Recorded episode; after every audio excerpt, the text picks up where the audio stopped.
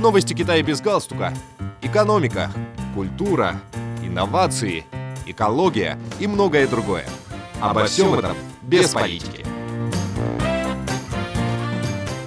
Дорогие друзья, вы слушаете новости Китая без галстука. Китае был опубликован документ относительно незаконных раскопок и расхищения древних культурных объектов и древних гробниц, а также нелегальной торговли культурными реликвиями и артефактами в целях борьбы против преступлений, связанных с культурными реликвиями. Внесены положения о строгом наказании за подобные преступления в соответствии с законом.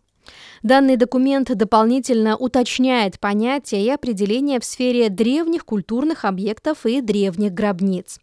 Документом также предусматривается привлечение к уголовной ответственности лиц, причастных как к попыткам незаконных раскопок и расхищения древних культурных объектов и древних гробниц, представляющих собой охраняемые памятники культуры на провинциальном и государственном уровнях, так и к попыткам хищения и нанесения ущерба недвижимым объектам культурного наследия страны с использованием средств разрушения.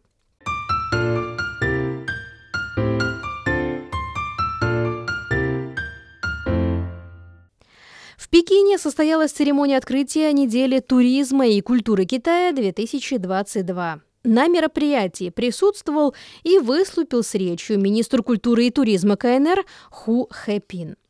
Неделя туризма и культуры Китая 2022 организована зарубежным китайским культурным центром, представительством по туризму за рубежом и онлайн-версией печатного издания «Женмин Жибао».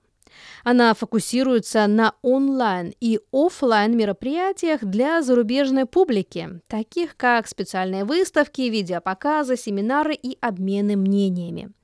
Гости из Великобритании, Германии, Италии, Франции, Австралии, Таиланда, Мексики, Египта, Нигерии и других стран записали видео поздравления в честь начала недели туризма и культуры Китая 2022.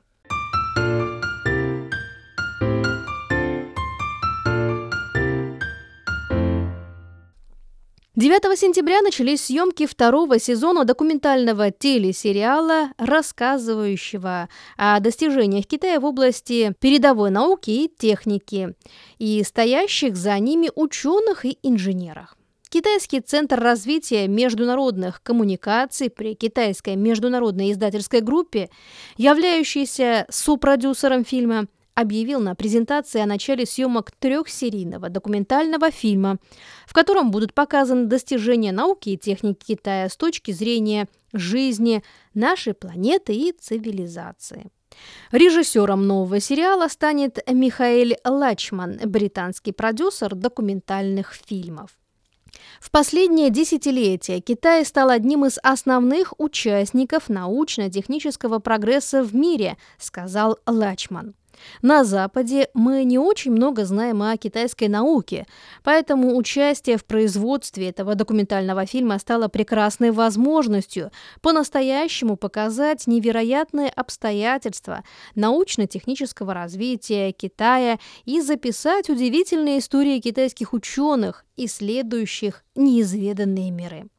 Первый сезон документального сериала под названием «Фантастическое будущее. Научная революция в Китае» был показан на канале Discovery в 2021 году.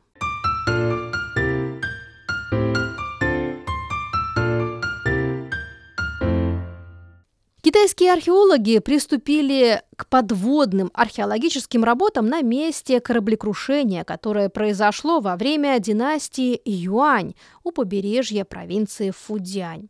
Согласно плану, будут подняты на поверхность фарфоровые изделия, находившиеся на борту затонувшего торгового судна в течение 700 лет.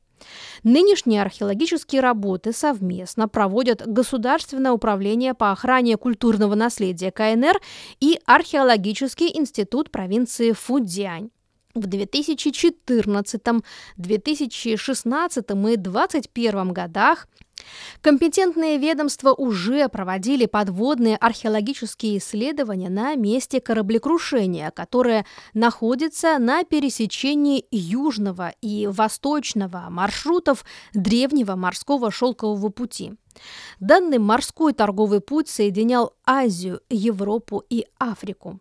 По словам археологов, поскольку обнаружены на борту затонувшего судна фарфоровые изделия предназначались для зарубежных рынков, подводные археологические работы на вышеупомянутом судне имеют важное значение для изучения древнего морского шелкового пути.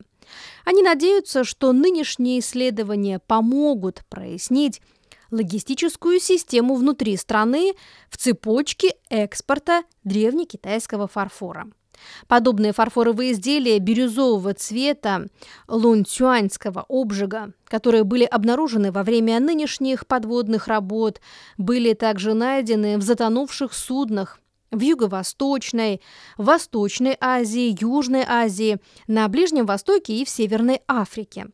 Данное открытие дает представление о бурной морской торговле того времени, заявил доцент исторического факультета Сямэнского университета Лю Мяо.